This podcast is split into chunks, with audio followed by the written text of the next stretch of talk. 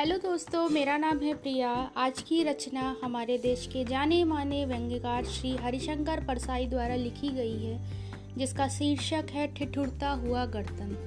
इन्होंने यह रचना करीब पाँच दशक पहले लिखी थी, परंतु यह आज भी उतनी प्रासंगिक है जितनी पहले थी। तो चलिए, पढ़ते हैं यह रचना, ठिठुरता हुआ गर्दन।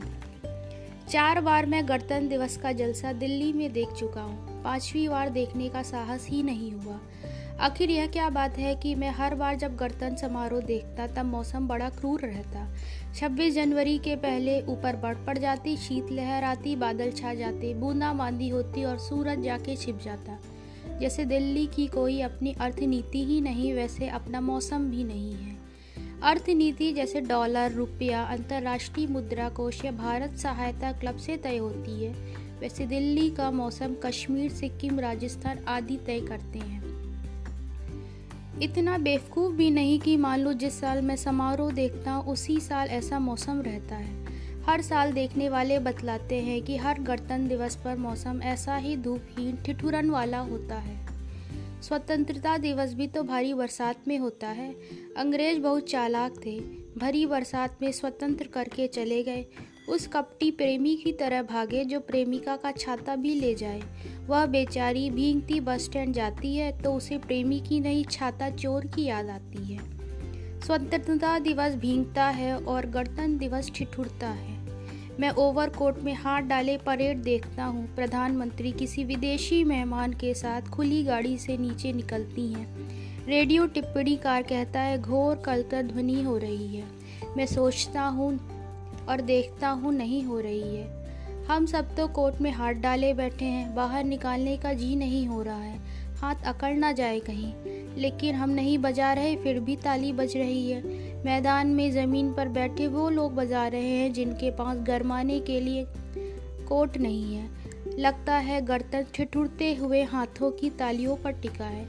गणतंत्र को उन्हीं हाथों की तालियाँ मिलती है जिसके पास हाथ छिपाने के लिए गर्म कपड़ा नहीं है।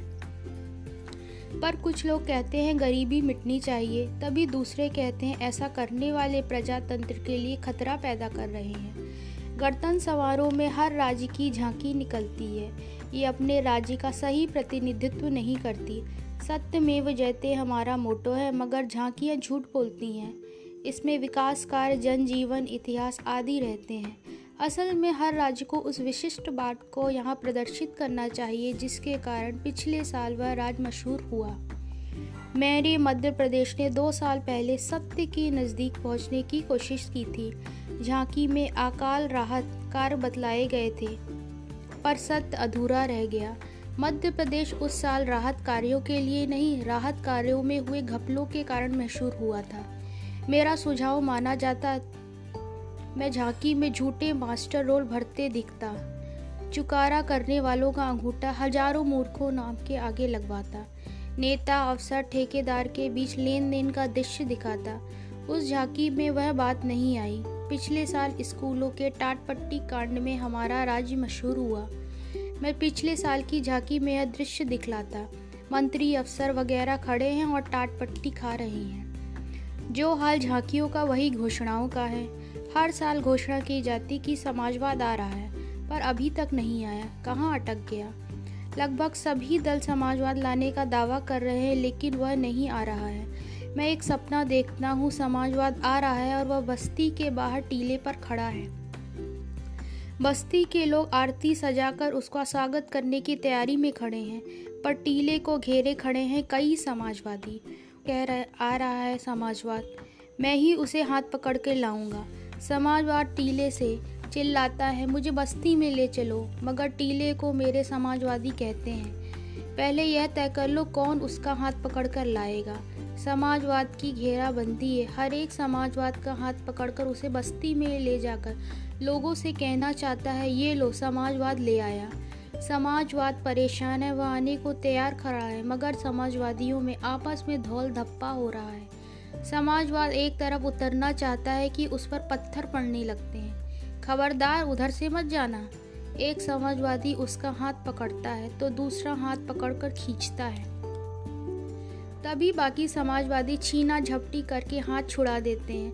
लहू लुहा समाजवाद टीले पर ही खड़ा है। मैं एक कल्पना कर रहा हूँ, दिल्ली से फरमान जारी हो जाएगा। समाजवाद सारे देश के दौरे पर निकल रहा है। उसे हर जगह पहुँचाया जाए। उसके स्वागत और सुरक्षा का पूरा बंदोबस्त किया जाए। एक सचिव दूसरे सचिव से कहेगा, लो, एक और आ गए वी वी आई पी। अब इनका इंतज़ाम करो। नाक में तो दम है। कलेक्टरों को हुक्म चलाया जाएगा। कलेक्टर एसडीओ को लिखेगा। एसडीओ तहसीलदार को पुलिस दफ्तरों में फरमान पहुँचेंगे। समाजवाद की सुरक्षा की कड़ी तैयारी करो। दफ्तरों में बड़े बाबू छोटे बाबू से कहेंगे, काहे हो तिवारी बाबू, एक कोई समाजवाद वाला कागज़ आया है ना, जरा निकालो। तिवारी बाबू कागज़ निकाल कर देंगे। बड़े बाबू फिर से कहेंगे अरे वह, समाजवाद तो परसों ही निकल गया। कोई लेने ही नहीं गया स्टेशन। तिवारी बाबू, तुम कागज़ दबा कर रख लेते हो, बड़ी खराब आदत है तुम्हारी। तमाम अफसर लोग चीफ सेक्रेटरी से कहेंगे, सर, समाजवाद बाद में नहीं आ सकता। बात यह है कि हम उसकी सुरक्षा का इंतज़ाम नहीं कर सकेंगे। पूरा फोर्स दंगों से निपटने में लगा है। मुख्य सचिव दिल्ली को लिखेगा, हम समाजवाद की सुरक्षा का इंतज़ाम करने में असमर्थ हैं। उसका आना अभी मुलतवी किया जाए। जिस शासन व्यवस्था में समाजवाद के आगमन के कागज़ दब जाएँ और जो उसकी सुरक्षा की व्यवस्था ना करे, उसके भरोसे समाजवाद लाना है तो ले आओ। मुझे कोई एतराज़ नहीं, जनता के द्वार ना आके अगर समाजवाद दफ्तरों के द्वार आए तो एक ऐतिहासिक घटना हो जाएगी।